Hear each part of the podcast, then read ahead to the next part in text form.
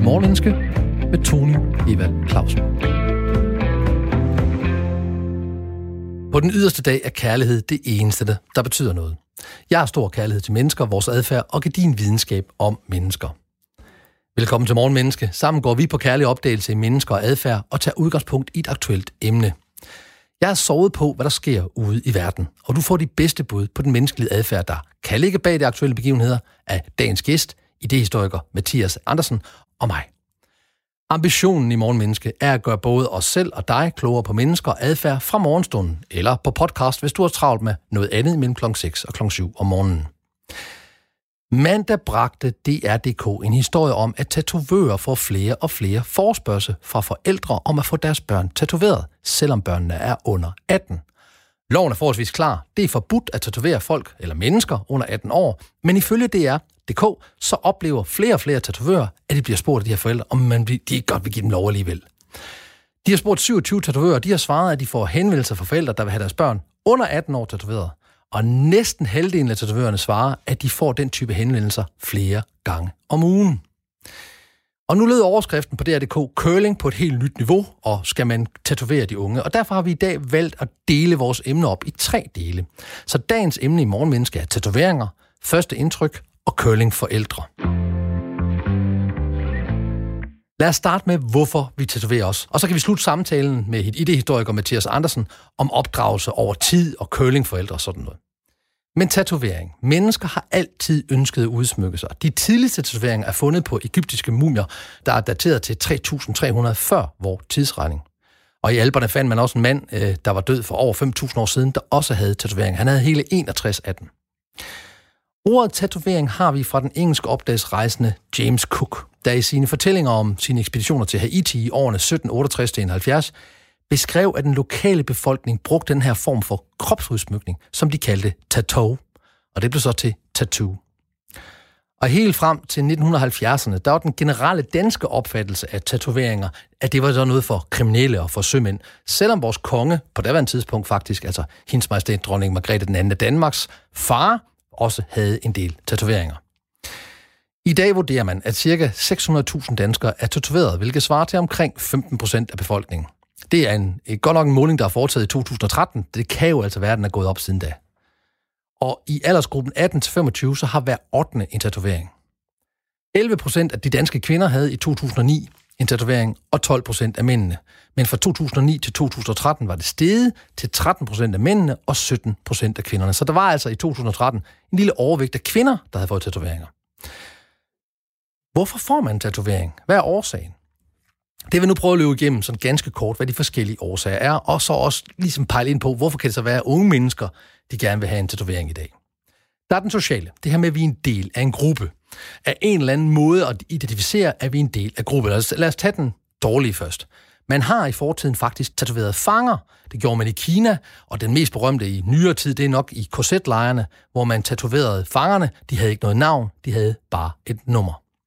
Helt tilbage i tiden, der tatoverede man faktisk også slaver. Det var både så man kunne se, hvem der var slave, men også man kunne se, hvem ejer den her slave. Og så er der den, der er mest tidsvarende. Det her med, ja, jeg tilhører en bestemt gruppe. Mange elitesoldater får tatoveringer, der henviser til den gruppe, de er del af, eller den deling, de er i. Bander og rockere er kendt for det her med, at de har nogle bestemte tatoveringer, som man kun må få, hvis man er fuldgyldig medlem.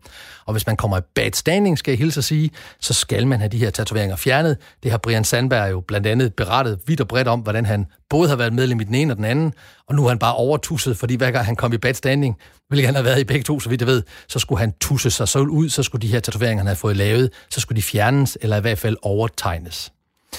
Og så er der en anden social ting, nemlig noget med status at vi med igennem en tato- tatovering kan markere, vel, hvilken status vi har i et eller andet bestemt hierarki af en gruppe eller en subgruppe eller i vores samfund. Det var altså en social, det er den, der, det er den sådan, der fylder allermest. Så er der en kulturel, altså den her med, vi får tatoveringer, fordi jeg, best, best, jeg hører til en bestemt kultur, eller jeg er en del af en bestemt kultur. Det er en markering af, hvem er jeg i forhold til resten af verden.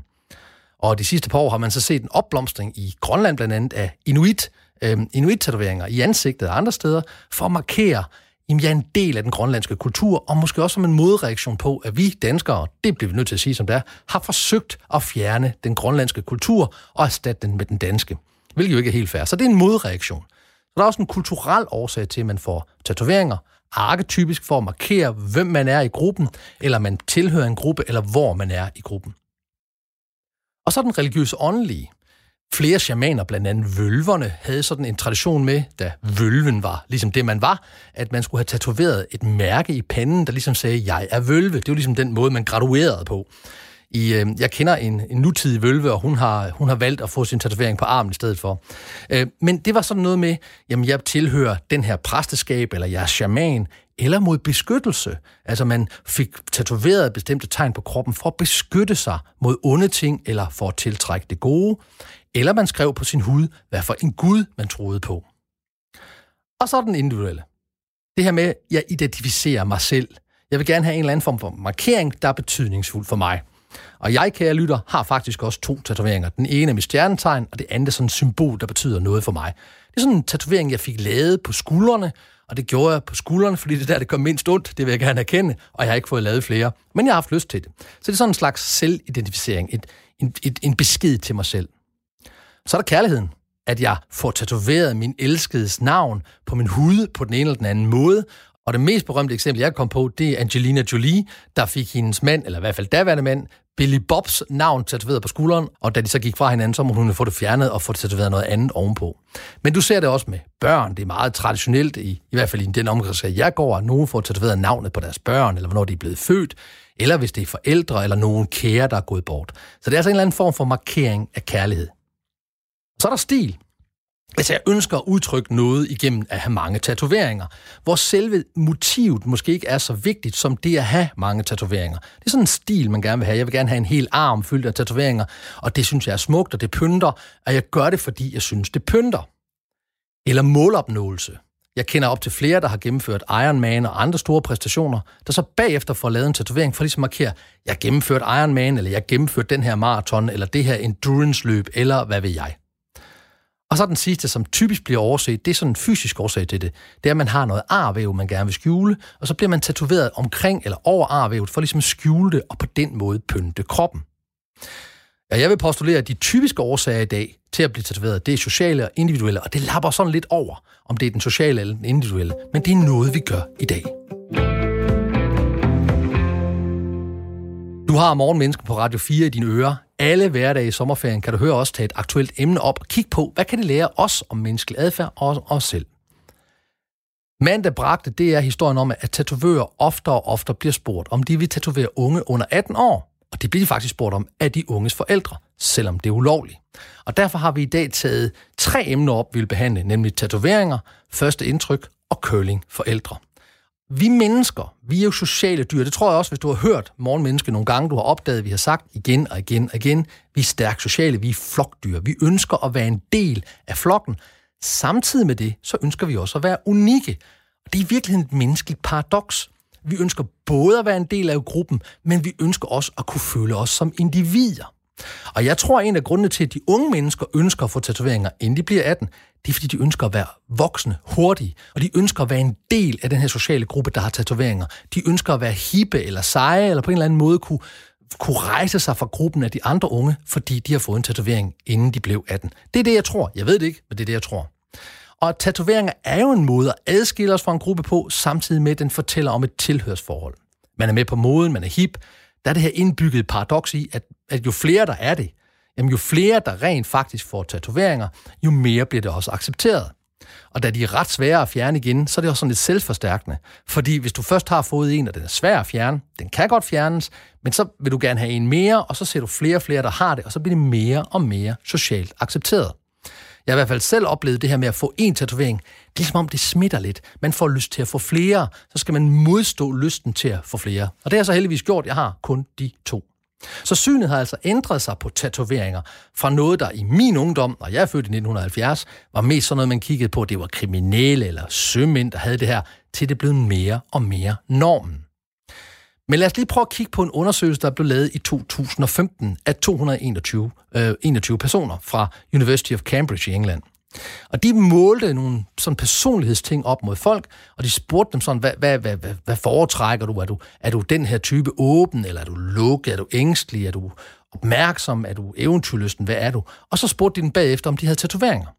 Og de fandt ud af, at der var faktisk en ret stor forskel på de her personlighedsmarkører på dem, der var tatoveret, og dem, der ikke var tatoveret. Jeg skal huske at sige, det var i 2015, så det er jo altså fem år siden, det blev lavet. Og de opdagede, at tatoverede mennesker adskiller sig personlighedsmæssigt fra ikke-tatoverede mennesker. Tatoverede mennesker var mere udadvendte, det vil sige, de var mere positive, de var mere glade, de var mere sociale, de øh, var fremstod mere energiske og mere positivt talende og venlige. De var nemmere at omgås og komme ind på. Så de var mere imødekommende, og de var mere have flere positive følelser. Det var ret interessant, ikke? De fandt også ud af, at folk, der var, der var tatoveret, var mere rebelske end folk, der ikke var tatoveret. Så det, det viser sig altså, at de var mere de blev hurtigere sure, de var mere stedige end andre var, og de var mere aggressive, og de var også mere ligefremme i det, de sagde det. Så der er noget, der tyder på, at folk med tatoveringer, i hvert fald i 2015, var mere modige, når det kom til at opleve noget nyt, for de var også mere åbne for nye oplevelser. De føler også, dem der er tatoveret, at de er mere unikke. Altså, de føler simpelthen, at de er anderledes end andre mennesker. De føler, at de kan skille sig ud fra mængden. De er ikke bange for at skille sig ud fra mængden. De er ikke bange for at være mere individuelle end kollektivister. Altså, at skille sig ud fra gruppen. Selvom man kan sige, at det også afhænger lidt af konteksten og motivet. Men det, det, det kunne de simpelthen se. Og den sidste, de fandt ud af, det var, at de er jo mere eventyrlystne. Folk med tatoveringer er i højere grad eventyrlystne. De vil gerne ud og opleve verden. De vil gerne sanse. De vil gerne mærke. De vil gerne prøve noget nyt. Så det er ikke bare, de, de er modige, det er også det, de kaster sig ud i nye oplevelser og prøver noget, så de er ikke særlig risikoaverse. De, de er parat til at tage en chance og være modige. Og det peger så tilbage til vores unge mennesker, ikke? Fordi hvis de unge mennesker oplever det at være tatoveret som at være i det gode selskab, moderne, friske og hippe, være omgængelig, være rebelsk, unik, søge oplevelser, så kan der godt forstå, at de gerne vil tatoveres. Fordi bare det, jeg får tatoveringen, så bliver jeg måske associeret til de her ting, som jo i puberteten, eller i hvert fald i ungdommen, er noget af det, vi gerne vil. Vi vil gerne være rebelske, vi vil gerne være udadvendte og søge nye oplevelser og få at være meget stærkt sociale. Det er typisk det, vi vil. I hvert fald til vores egen gruppe. Men engang var det at være tatoveret forbeholdt sømænd, som da Otto Brandenborg sang, alle sømænd er flot tatoveret. Du skal se, når jeg kommer i havn. På min arm er jeg smukt dekoreret med et hjerte, og der står dit navn. Ved siden af Susannes, Birgitte og Hannes, og Tove og Annes, og Lise.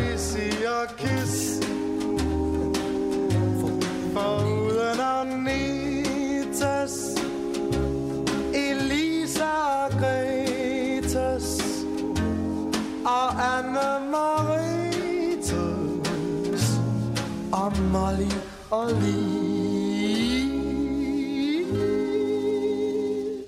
Du har morgenmenneske på Radio 4 i dine ører alle hverdage i sommerferien. Kan du høre os tage et aktuelt emne op og kigge på, hvad det kan lære os om menneskelig adfærd og om os selv. Mandag bragte det er en historie om, at tatovører ofte og ofte bliver spurgt, om de vil tatovere unge under 18 år. Og de bliver spurgt af de unges forældre, selvom det er ulovligt.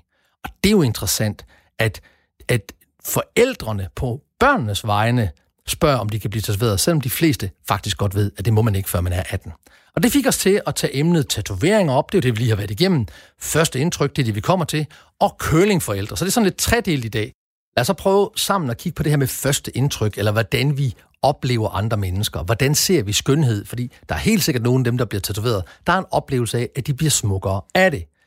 Og det her med, hvordan vi ser skønhed, er altså lige dele biologi og gener, og så vores miljø og hvem vi er som mennesker, og hvad for nogle værdier vi har. Men lad os lige blive enige om skønhed først.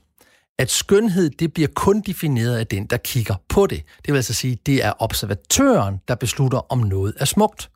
Men vi er også påvirket af miljøet. Der er nogle kulturforskelle i, hvordan vi ser skønhed. I Vesten for eksempel, der var det traditionelt således, i hvert fald har det været i min levetid, at slank var bedre end tyk. Men i Østen var det i hvert fald til et vist grad, at at tyk var lige med smuk, fordi man så på den måde viste, at man havde råd til at spise så meget, at man kunne blive tyk af det. Det er så over tid blevet udvisket mere og mere, fordi vi har den her internetkultur, hvor vi smitter af på hinandens kultur, så slankheden er kommet i højsæde, måske også mere end hvad godt er. Vi kan også se, at det her med skønhed, det, det kan også være sådan helt regionale områder, hvor man kigger på bestemte kropsdele og siger, at de skal være på en bestemt måde. Det mest frastødende eksempel, jeg kom på, det er i Kina, hvor man i hvert fald i fortiden snørrede pigebørns fødder så hårdt sammen, at de blev vandskabte. Og det var fordi, man, man søgte at få den her lotusfod, så det, det betød faktisk, at de kunne kun gå nogle helt bestemte slags sko, og de kunne ikke gå ret meget. Så det blev sådan set, man kan sige, de blev handicappet, men man synes, de her små tæer, de var utrolig smukke. Man brækkede nærmest hen og bandt dem hårdt ind. Der er også andre steder i verden, hvor det har været meget atroværdigt for mænd at have en meget smal hofte, hvor mændene sådan brugte alle mulige ræb og alle mulige genstande for at få så smalle hofter som muligt. Eller høj hals, det kender vi fra nogle steder i Afrika, hvor man, hvor man simpelthen forlænger halsen på kvinder, fordi man oplever, det er smukt. Eller det værste, jeg ved. Og det gør jeg, fordi at jeg har venner, øh, der er af anden hudfarve end, øh, end sådan øh, blegfede dansker, det er, at det også i nogle Øh, steder i verden bliver oplevet som en enorm status, hvis man har lys hud. Så man, man, man har simpelthen en oplevelse af, at jo lysere hud du har, jo smukkere er du, uanset om du så er grim eller du ikke er grim, men bare det, du har lys hud. Det synes jeg jo er ærgerligt, men sådan er det desværre nogle steder. Men der er også noget biologi i det her. Så der er simpelthen nogle sammenfald på, på tværs af alle kulturer i hele verden, er der noget, vi alle sammen sådan er enige om som mennesker, der er smukt. Og det er symmetri, især i ansigtet symmetrisk ansigt bliver over hele verden af alle kulturer til alle steder oplevet som mere smukt end et asymmetrisk ansigt. Og især lidt høje kindben. Og for kvinder er der også noget med kroppen. Altså man kan egentlig sige, at der er sådan en ratio, man kalder det kvinderation, eller ratio, nemlig en, time, en timeglasform, der hedder 90-60-90 i den her fordeling. 90 måler du hen over brystet, så er du, så er du 60 omkring taljen, og så er du 90 omkring hofterne. Og man har lavet en hel del psykologiske forsøg på, om det så betyder noget, hvor tyk eller hvor tynd man er. Det gør det egentlig ikke. Så selv kvinder, der er det, man ville kunne kalde mere end normalvægtige, eller overvægtige, eller tykke, hvis de har den her radio af 90, 60, 90, så bliver de stadigvæk oplevet som atroværdige af mænd. Fordi den her, den her timeglasform udsteder noget biologisk, noget østrogen af de her fødedygtige hofter. Jeg ved godt, det lyder sjovt, men det, det er faktisk det, at biologerne og adfærdspsykologerne er blevet nået frem til. Det er fordi, at hvis du har brede hofter, så kan du også give fødsel til mange børn, og det oplever mænd som meget atroværdigt. Omvendt, så bliver mænd typisk vurderet på, hvor trekantede de er, altså som brede skuldre, smalle hofter. Og det er igen en markør på, at man har et for højt testosteron, og testosteron er jo godt, i hvert fald hvis man er kvinde, fordi det er aggression, og det er beskyttelse, og det er de gener, de gerne vil have. Så der er noget biologisk i det. Men som vi kommer til at snakke om lidt senere, når vi nu snakker om det her med første indtryk, så er ansigtet ret vigtigt for, om vi oplever et menneske er smukt. Og der er nogle klare karakteristiske tegn på tværs af alle kulturer på, hvad et smukt kvindeansigt er. Og jeg vil give dig den nu. Og så skal du bare huske på, at det vigtigste, man overhovedet kan gøre for at være smuk, det er at smile. Så lad være med at tage det her til dig, hvis du nu ikke har de her karakteristika. Jeg har dem ikke, hverken på krop eller på ansigt, men det kommer jeg lige tilbage til. Kvinder, kvinder bliver ofte oplevet som smukke, hvis de har et hjerteformet ansigt hvis deres øjenbryn er buet og formet, men de må ikke sætte for højt i ansigtet. Og det er ret vigtigt, de må ikke se ud, som om de hele tiden er overrasket, for det kan godt være, at det åbner ansigtet, men det tiltaler ikke mænd, og det ser også meget forkert ud, de her, der har malet deres øjenbryn helt op i panden. Så er øjnene, de skal være mandelformede, ovale mandelformede, næsen skal være lille og smal, munden skal have fyldige læber, og halsen skal være slank og lang. Det er sådan de typiske ting, man kigger i alle kulturer på og siger, hvis du har det sammen med et symmetrisk ansigt, så er du smuk. For mændene, der skal ansigtet gerne være ovalt. De skal altså have et mere ovalt ansigt. Deres øjenbryn skal være lige og gerne også lidt kraftige. Ikke Ole Ernst kraftige, men kraftige. Det skal så, man kan se dem. Øjnene skal være ovale. Næsen skal være lige og have sådan en mellemlængde. Den må ikke være for langt, den må heller ikke være for kort. Munden skal have sådan gennemsnitligt bredde på læberne, fordi vi associerer fyldige læber til kvindelighed, uanset om vi vil eller ej. Og så skal hagen, den må gerne være markeret, den må gerne være en lille smule bred, og så må der gerne være en kløft imellem øh, i, i hagen, ind i selve hagen, fordi det igen udtrykker testosteronniveauet. Så nu ved vi altså, hvad det første, vi kigger på, det er typisk ansigtet. Vi ved også, hvad skønhed er, uanset om det er med eller uden tatoveringer. Og så er det jo, at man kan have så mange tatoveringer, man ikke ser ansigtet, blandt andet i ansigtet, så ser man mere tatoveringen, men det er jo en helt anden snak. Lad os prøve at kigge på det her første indtryk der skal vi dele op i to grupper. Nogle konkrete, eksplicite ting, der sker, når vi ser et menneske for første gang, og nogle afledte konklusioner eller implicite ting. De konkrete, Det første, vi gør, det er, at vi kigger på fysiske kendetegn. Vi kigger først på ansigtet, så på kroppen, så beklædningen, og hvis vi taler med den, så kigger vi også på, eller lytter vi også til, hvad for en stemme de har, for at udsige, om det her det er en trussel. Er det fare? Er det en ven? Er det en fjende? Og det er noget, vi gør ubevidst. Og ny forskning tyder på, at vi gør det meget, meget, meget hurtigt. Vi gør det inden for ganske, ganske få sekunder, måske endda millisekunder. Det er altså den her tendens, vi har til, at vi hele tiden møder verden i vind, fjende, løb, flugt eller kamp. Det gør vi, og det er sådan meget konkret. Men så er der nogle afledte konklusioner, vi også tager, når vi ser et andet menneske, eller implicite. For eksempel så ved vi, at hvis vi spørger et menneske, hvad de, hvordan de oplever, hvordan mennesker, der går hurtigt, så tænker de typisk, enten så er vedkommende travlt, men de tænker også typisk, hvis du går hurtigt, så er det fordi du tænker hurtigt. Hvorimod hvis du går langsomt, så tænker du langsomt. Men mindre du går meget langsomt og går med meget velovervejet skridt, så bliver det oplevet, som om man har høj status. Jeg oplever det selv fra den verden, jeg har været meget i, nemlig salgsverden, at nogen sælger kigger på, hvad for et ur kunden har, for at se, hvor rig kunden er. Det er sådan en implicit afledt effekt. Så hvis, de, hvis det er et billigt ur, de har på, jamen, så er de nok ikke råd til at købe alligevel. Og så har vi jo tatoveringer igen, alt efter hvem du er og hvordan du er. Er, det, er du hip, er du frisk, eller er det kriminel, er du en sømand, eller hvad det nu er. Alt efter hvad vi nu associerer tatoveringer til. En anden god ting med det her med, hvordan vi har afledte konklusioner, det er, hvis folk har valgt mellem at skal vurdere et menneske på et menneske, der kan tage trappen op, eller kan tage en elevator op. Hvis mennesket tager elevatoren, selvom der ikke er ret langt op, så vil det typisk, at den af observatøren blive oplevet som værende dogne. Det er ret interessant. De konkrete, de første indtryk på konkrete, altså det her med trussel eller tryghed, det kan vi ikke flytte. Det er, det er meget, meget svært at flytte. Det fastholdes over lang tid. Så hvis du først har oplevet et menneske som værende måske en trussel, eller være utryg ved mennesket, så vil du ved blive ved at være det over lang tid.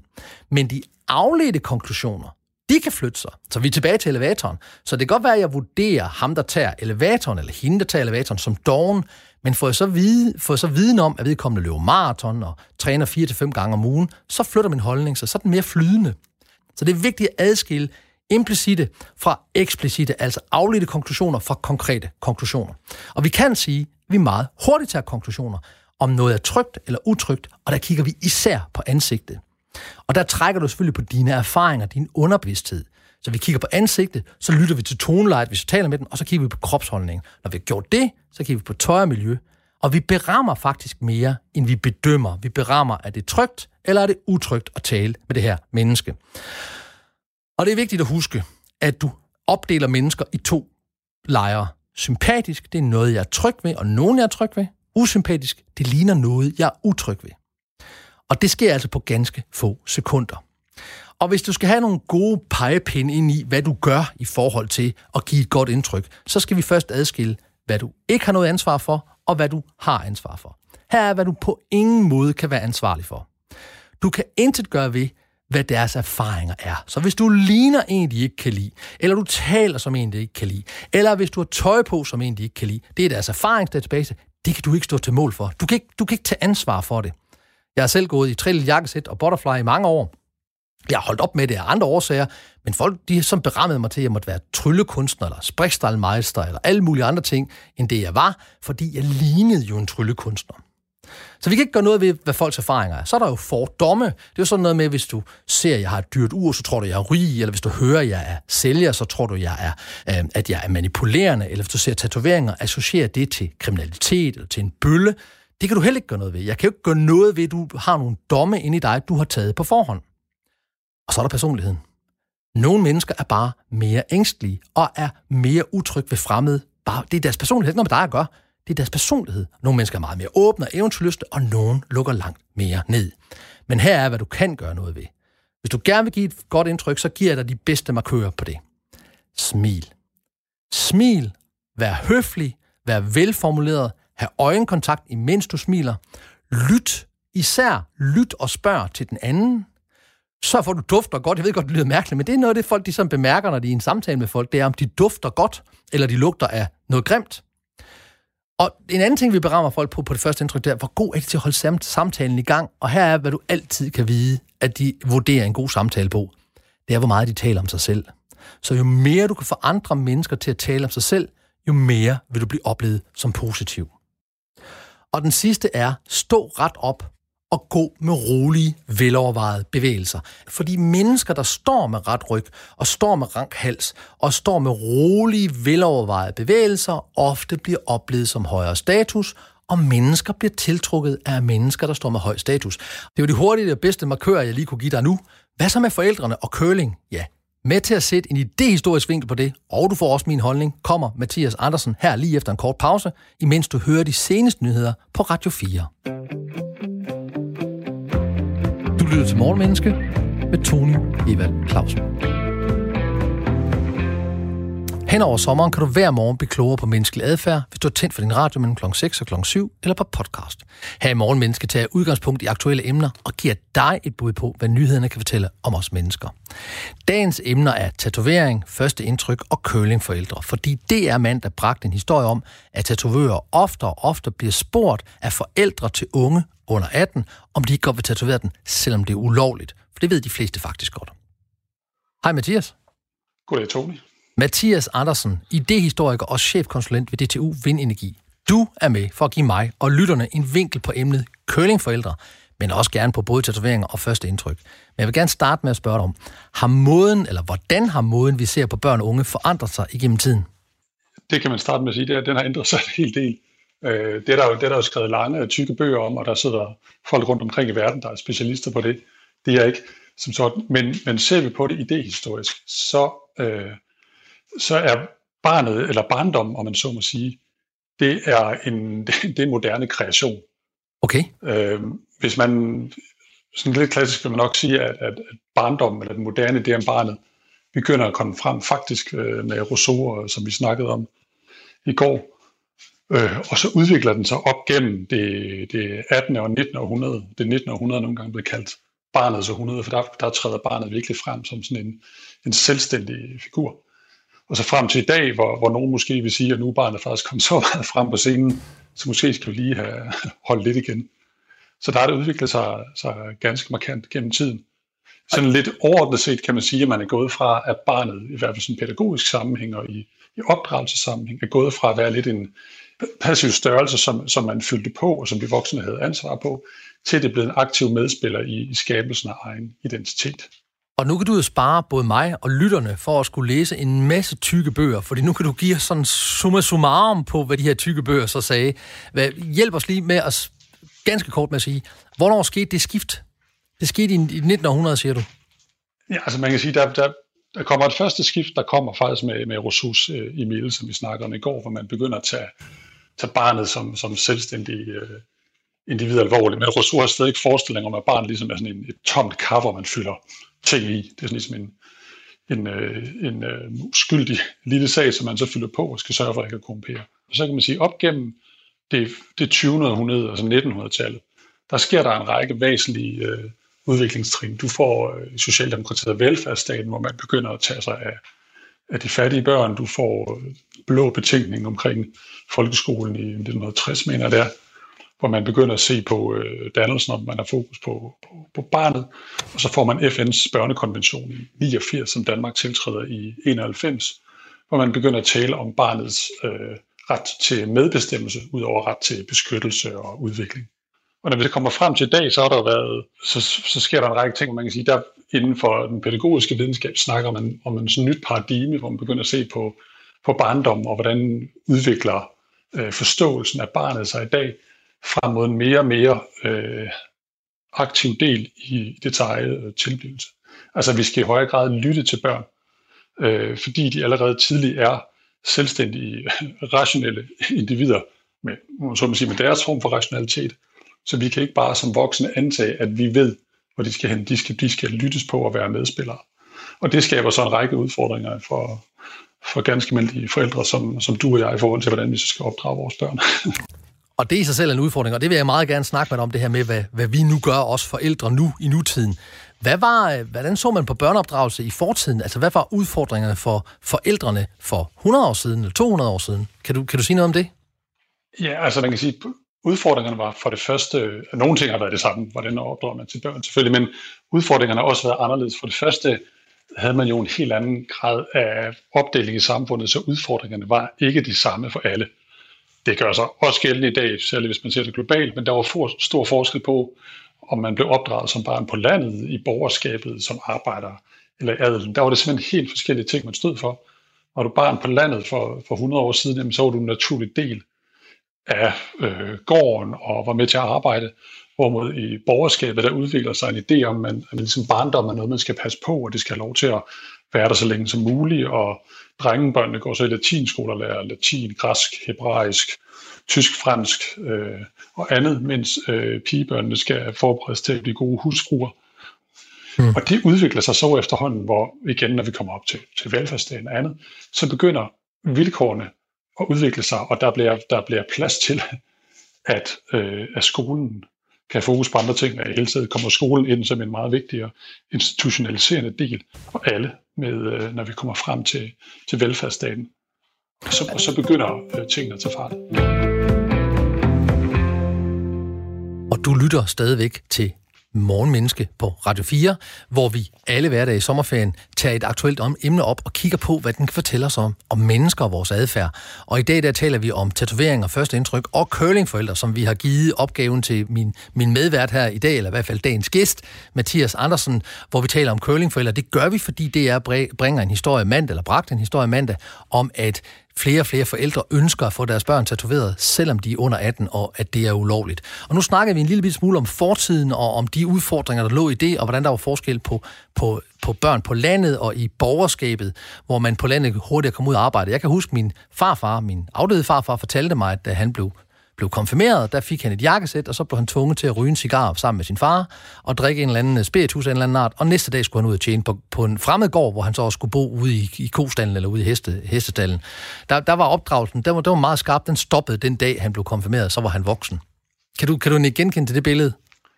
Ja, og det er jo et billede, som man, som man hører fra mange. Øh, når jeg bare ser på, på mine forældre, så var de, øh, de var også afsted, øh, ikke på helt samme måde, men min mor var i huset i, i Schweiz, og min far var også ude, ikke ude at tjene, og, og for mange andre var det. Der var også mange børn, hvor og man kom jo ikke længere til øh, 7. klasse skolegang, for så var der ikke råd til det.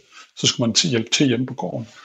Der er også i, i familien og andre steder har man eksempler på de her, hvor skolelærerne cyklede for at sige, jamen den her lille pige har utrolig talent, og hun burde have muligheden for at komme videre. Hvor forældrene må sige, at desværre hun skal, hun skal hjælpe til i, i husstanden. Så, så der, er jo, det har jo været helt, helt andre vilkår. Øhm, og der snakker vi altså bare 60-70 år siden. Og de ændrer sig så i...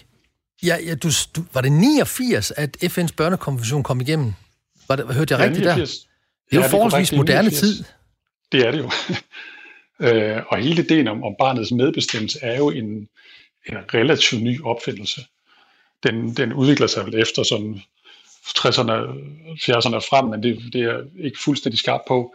Men, men der er ingen tvivl om, at medbestemmelsen kommer frem, og altså da jeg selv, jeg arbejdede til inden for, for pædagogisk filosofi nogle år, hvor vi arbejdede med medborgerskab, øh, og det var sådan i, i starten af årtusinder her, der blev det en stor ting netop det her med, hvordan kunne man danne børnene til at blive medborgere. Altså mm. der kommer rettigheds- og medbestemmelses øh, tankegang helt frem, øh, helt frem i øh, kopien.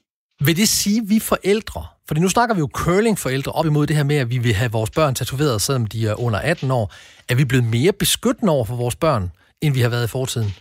Eller mere sådan, vi skal fjerne forhindringer for dem?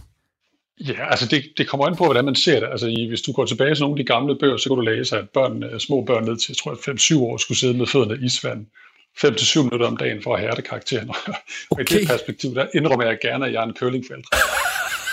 Så, så det afhænger selvfølgelig af, hvordan man ser det.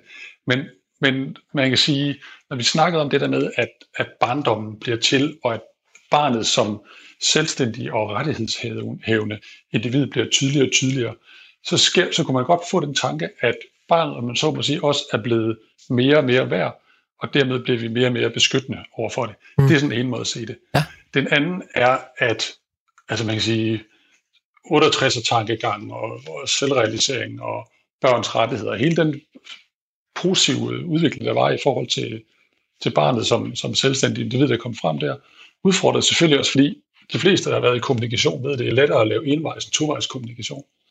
Og i dag står vi og har en tovejs kommunikation med vores børn, og det vil sige, hvor sætter man grænserne, og hvor sætter man ikke. Mm.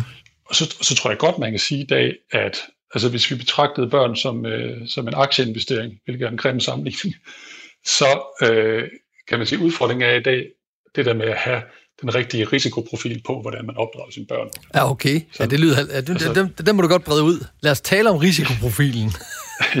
ja, man kan sige, hvis, for nu at gå tilbage til det personlige anekdote, så vi, øh, da min datter var mindre, så er vi på en legeplads, og så kravler hun op i et træ, og så kan jeg ikke huske, om det er mig eller min kone, der står nede under, under og sådan siger, pas nu på der, pas nu på der.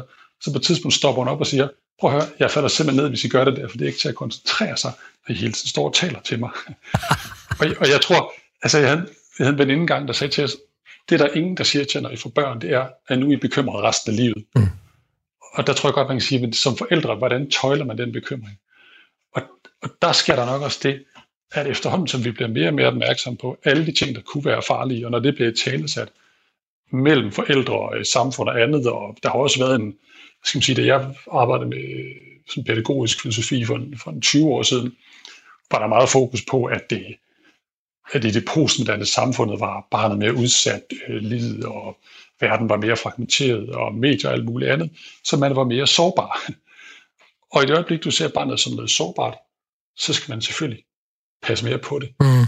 Der kan man diskutere, om den der sårbarhed og, og bekymringen for den her sårbarhed går og gevind, om vi begynder at fjerne for mange sten på vejen for. Så i din helt personlige, uvidenskabelige holdning, øh, tror du så på, at, at, at der er curlingforældre sådan generelt set?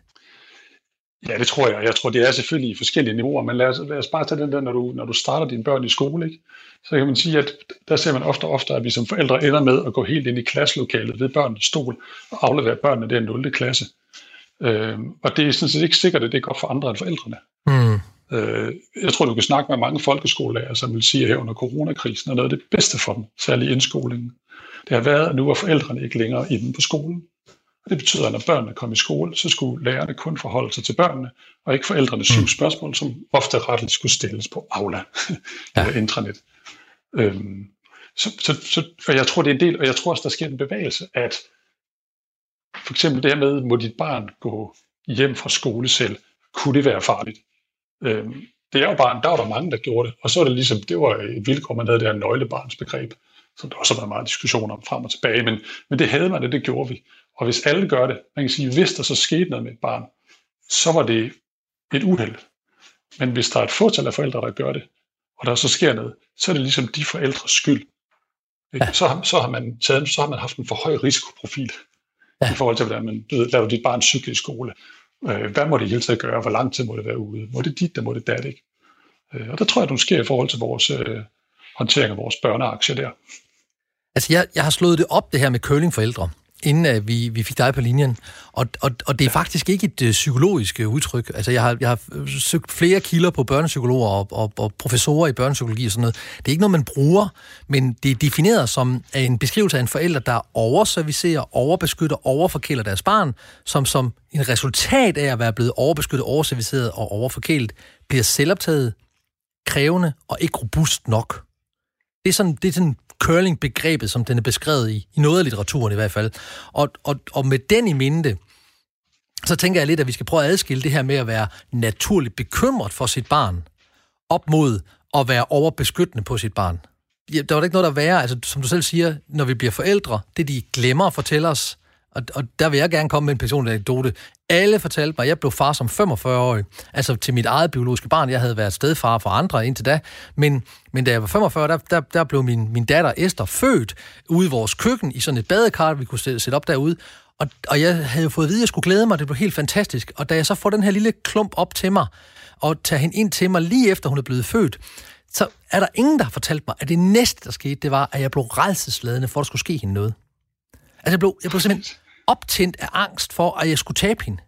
Så, så jeg, jeg vidste godt, at der var en forventning om, at nu skulle jeg være glad og stå her. Nej, hun er så... Det eneste, jeg kunne tænke på, hvad nu hvis hun dør? Hvad nu hvis hun dør i min arm? Hvad nu hvis jeg taber hende? Hvad nu hvis hun, hun ikke kan få luft? Øh, og, og, og, og hvad nu, hvad, jeg var helt, jeg var fuldstændig grebet af en, en, en sådan grunddødsangst på, på hendes vegne, men også på, hvad der skulle ske med mig, hvis jeg så tabte hende. Så jeg blev sådan helt lettet, at jeg ligesom kunne give hende tilbage til hendes mor, nede i vandet. Her Trine, her har du, her har du Esther. Uh. Og det var en kæmpe oplevelse for mig, at den her som du selv sagde, det at blive forældre, det har man typisk glemt at fortælle. Der kommer simpelthen en følelsesgave. Det ene, det er det største, der sker for dit liv. Det er også noget af det værste, fordi nu skal du gå og være bekymret resten af dit liv. Og i forhold til curlingforældre, så, så, så oplever jeg ikke, at jeg er en curlingforælder, hvis jeg gerne vil være sikker på, at mit barn kommer sikkert igennem tilværelsen. For eksempel kommer sikkert hjem fra, fra skole. Men, men jeg oplever det meget curlingforælder, hvis jeg står og skiller træneren ud, og mit barn ikke får mere spilletid. Præcis, og det er nok den anden, og den, den kan man tage i forskellige regi. Man har også haft, man eksempel i curlingforældre, men, men for eksempel i, hvis du tager skolesystemet, så snakker man ofte om det her med brobygning og overgang og andet. Altså at man skal have en sikker overgang. Og det vi nok måske har haft til fælles som, som forældre, og som måske praller af på systemet, det er det der med, at børnene ikke skal opleve brud, eller som du siger, opleve for mange, og så går vi ind og tager de øh, øh, udfordringer for dem, i stedet for at de selv tager dem. Ikke? Mm. Altså, jeg synes eksemplet med det netop med, at man som, som forældre står og siger, det er for dårligt, mit barn ikke har det, eller øh, mit barn fik ikke lige præcis nok af det, og man siger, ved du hvad, nu er dit barn i den her setting, og så skal det håndtere det, og det er klart, at hvis barnet sidder udenfor på grund af, af racistisk eller andre grunde, så er det selvfølgelig ikke curling, at det påpeger, at ens barn skal have ret til at spille. Men det andet må man sige, der er det her med at kunne sige, i, i forskellige situationer overlader vi vores børn til forskellige, øh, til at være i forskellige sammenhænge. Mm. Børn får det utrolig meget ud af at være i håndboldklubben, hvor der er en type pædagogik, og hjemme, hvor der er en anden type pædagogik. Hos bedsteforældre, hvor der er klart en tredje pædagogik, og i skolen, hvor der er en fjerde pædagogik. Det lærer de noget ud af, og det skal de sådan set lære at navigere i. Jeg ved ikke, hvordan, hvor gammel er du, Mathias? Jeg, hvor ung jeg er 43. Du, du, du, du er kun 43. 43. Okay, jeg, jeg er en lille smule ældre end dig, men, men jeg fik jo lov til meget mere i min barndom, end, end øh, jeg vil give min egen datter lov til, hvis jeg skal være helt ærlig. Altså, øh, vi har tre børn derhjemme, to af dem er godt ikke mine biologiske børn, men det er jo mine børn på, på 13 og 16, og jeg er meget mere fokuseret på, på, på de to på 13 og 16, hvad de gør, end mine forældre nogensinde har været. Var det, var, var det så, fordi mine forældre var, var dårlige forældre? Det synes jeg jo ikke, det var. Men, men hvad, hvad, hvad tror du årsagen til, at vi lige pludselig har skiftet holdning til? Jeg ved ikke, hvor meget frihed du havde du, da du var barn? Altså lad os da starte med at konkludere, at vi er bedre forældre end vores, øh, for, end vores egne forældre. Nej, jeg tror, jeg, jeg havde det samme. Jeg havde også, altså da, da jeg var barn, vi, vi boede, jeg voksede op på et landmandssted. Og nogle gange så fortalte så min mor og far, så fortalte de, så, så, hvis jeg var væk, så vidste de, hvis de bare kiggede, vores hund Makker var der, så var det fint nok, så vidste de, at jeg gik rundt med hunden. Og så gik jeg rundt som 4-5 år ned på den her øh, mark, der var det en 300-400 meter væk. Ja. Men altså nede plantage, man kunne ikke se det, og det fik man lov til. Og når jeg snakker med min far eller andre fra den generation, så fik de lov til endnu mere. Og der tror jeg bare, at vi, som sagt, vi er blevet, hvis vi ligesom i fællesskab mellem forældre og andre, bliver opmærksom på, at oh, det kunne være farligt at gøre det. Hvordan slipper man så den og siger, at det kan godt ske, det er farligt, men, men jeg vurderer, at det skulle ikke farligere, end at de vinder mere ved at gøre det. Ikke? Lad man sine børn hoppe på, på trampolin eller ej, det er overvejelsen af, at det er godt for deres rytmik, så brækker det nakken. Ikke? Og sådan har, vi, sådan har vi hele tiden de der afvejelser. Men jeg tror, der tror jeg, det sociale spiller meget ind mellem forældre og andre, øh, i forhold til, hvad dels skal jeg have min egen angst, og dels skal jeg have det der med, hvad sker der, hvis alle andre ligesom kigger på mig, som jeg sagde, hvis der skete noget med mit barn, når det gik hjem selv, var det så min skyld? Du lytter til Morgenmenneske, hvor du hver morgen, alle hverdage i sommerferien, kan høre os fokusere på noget aktuelt, og så give det en menneskelig vinkel ind i menneskelig psykologi og menneskelig adfærd, og i dag også om idehistorie, hvor vi netop i dag taler om tatoveringer, første indtryk og curlingforældre, fordi det er mandag bragt en historie om, at flere og flere tatovører bliver spurgt, om de vil tatovere børn og unge under 18 år af de unges forældre, hvilket er stærkt både, både ulovligt, men også lidt umoralsk, hvis du spørger mig. Det er bare min holdning. Og til at hjælpe mig med det, har jeg Mathias Andersen her på en telefon. Og vi snakkede om det her med, at i vores barndom, selvom vi er lidt, jeg er lidt ældre end dig, øh, så, så havde vi mere frihed, end vi vil give vores børn i dag. Og en af årsagerne til, at vi ikke giver vores børn det, det er fordi, og det synes jeg er en fed konklusion, vi er bedre forældre, end vores forældre var det synes jeg er unfair. Men lad os bare, jeg kan godt lide historien, men øh, undtagen når min mor kommer til at høre, og min far hører det her, men skidt med det. Men, men grundlæggende, så sagde du, der er måske også noget socialt i det. Vi kigger også på, hvad andre forældre gør. Vil du prøve at åbne den lidt, hvad, hvad din tankerække der var? Som sagt, jeg, jeg voksede op med, øh, at man selv gik hjem efter skole. Øh, det er min kone også, og det tror jeg mange andre også er. Men, men hvis man får den med i, man ligesom i fællesskab, om det er i, øh, i en skoleklasse, forældre eller andre, får det med, uh, er, det ikke, er det ikke farligt, de skal over den lidt store vej. Hvornår er man gammel nok til at gå over den store vej? Mm. Hvornår er man gammel nok til at cykle osv.? Jeg tror, altså jeg har nogle gange sådan sagt, at man bliver nødt til at forholde sig til, kan barn, barnet komme til skade? Ja, nej. Er det mm. midlertid eller varig men? okay, ja. Altså sige, det, det er okay, at børn kan komme til skade, men det skal helst ikke være varig men. Øh, og det er klart, når vi snakker om at cykle hjem fra skole, så kan det være begge dele. Men der bliver man på et eller andet tidspunkt også nødt til at give slip. Fordi hvornår gør man det ellers? Altså ellers så ender vi der, hvor jeg har snakket med folk på universitetet, der har oplevet, at øh, studerende, som har afleveret speciale, altså som er midt i 20'erne, der har deres mødre eller fædre ringet til specialevejlederen for at klage over, at de ikke synes, at titallet var færre, eller vejledningen har været god nok, mm. eller andet. Ikke? Mm. Og det er bare udtryk for, hvornår, altså, hvornår klipper vi navnestrengen, og, og hvordan gør vi det gradvist? Øhm, og det er jo det er frygtindgydende, fordi man sender dem ud, og man kan jo få alle mulige tanker om, hvad der kan ske på de der 500 meter ind til skole, men det må man så lære at arbejde med. Altså, jeg, jeg, jeg synes, det er ret interessant det her med, hvor mange ringer ind og brokker sig til for, for, for forholdsvis ældre unge, som går på universitetet. Og jeg fandt noget, jeg fandt noget som en professor ved udviklingspsykologi på Aarhus Universitet, Dion Sommer, sagde, og han, han øh, mener, at det her med curlingforældre er noget vrøvl. Øh, og han fortæller, at man på uni har omkring 30.000 studerende, og, der er, og, og det vil sige, at hvis bare 1% af de studerendes forældre ringede ind, så vil der være 300 forældre, der ringede ind, og så stor er det slet ikke. Så det kan godt være, at vi har fået en markør på, at der er nogen forældre, der ringer ind på deres voksne børns vegne, men det er slet det er promiller mere, end det er procenter. Men der er måske en grund til, at vi husker, at de ringer, fordi det gjorde man, der, man, man gjorde det måske ikke mere i fortiden. Og jeg kunne godt tænke mig at prøve at lave en diskursanalyse. Jeg tror, det, det skyldes, at unge i dag hurtigere kan klare sig uden forældrene. Så jeg tror også, det er noget med, at vi forældre, vores forældrerolle, den strækker sig længere. Vi har lyst til at tage vare på børnene længere. Du må meget gerne afbryde, hvis du har noget at sige til det. Men ønsker selvfølgelig det bedste for sine børn. Det skal alle. Vi vil gerne hjælpe dem over forhindringerne. Men vi vil også gerne være en del af deres liv. Og nu har jeg jo altså to stedbørn på henholdsvis 13 og 16, og de vil frigøre sig mere og mere fra mig og min kone. Og, og jo mere de frigør sig fra os, jo mere har vi egentlig lyst til at, at sige, vi lige sidde sætte ud på vores terrasse og, og drikke drinks her, så kan I være hjemme ved os, og vi skal nok være med. Fordi så føler vi ligesom, at vi er en del af det. Vi kommer ud med tæpper. Jeg var sågar ude kl. 12 i aftes og tænde for, for gassen, så de kunne få en gasvarmer ned over de her unge mennesker, der sad. Så jeg, jeg tror, noget af det ligger også i, at vi gerne vil, vi vil gerne vi vil gerne fortælle os selv, at vi er gode forældre, som strækker sig længere end til, som... Altså, måske er det en social ting, at vi tænker sådan. Hvad, hvad, hvad, hvad tror du, at det er noget, vi er, vi er blevet lagt ned over, at vi skal være bedre forældre end vores, vores egne forældre, og det er så en af måden, vi gør det på, ved at tage, ja, ved at tage de hårde ting væk fra dem, så de, de ikke skal have anstød af, af livet. For liv, liv gør jo ondt på et eller andet tidspunkt. Ja, det, tror, det tror jeg, noget det tror jeg helt sikkert, du har ret i. Jeg tror, det der med, at man, altså om det så er presset mellem øh, arbejdsliv og privatliv, og man skal være dygtig over det hele. Selvfølgelig gør det. Jeg tror også, interessen for, for børnene, man gerne vil være med, det er igen lidt anekdotisk, men, mm. men jeg vil mene, man ser flere og flere det der med, at man mellem øh, børn og forældre tidligere, men som etablerer et venskabsforhold. Ja. Og, og der sker også nogle ting i nogle flydende grænser. Det, derfor vil man gerne være med, og på et eller andet tidspunkt børnene sådan lidt, det, åh, nu kommer mor og far, det er fint, de gerne vil være med, men vi har det sådan set fint nok selv. Ja.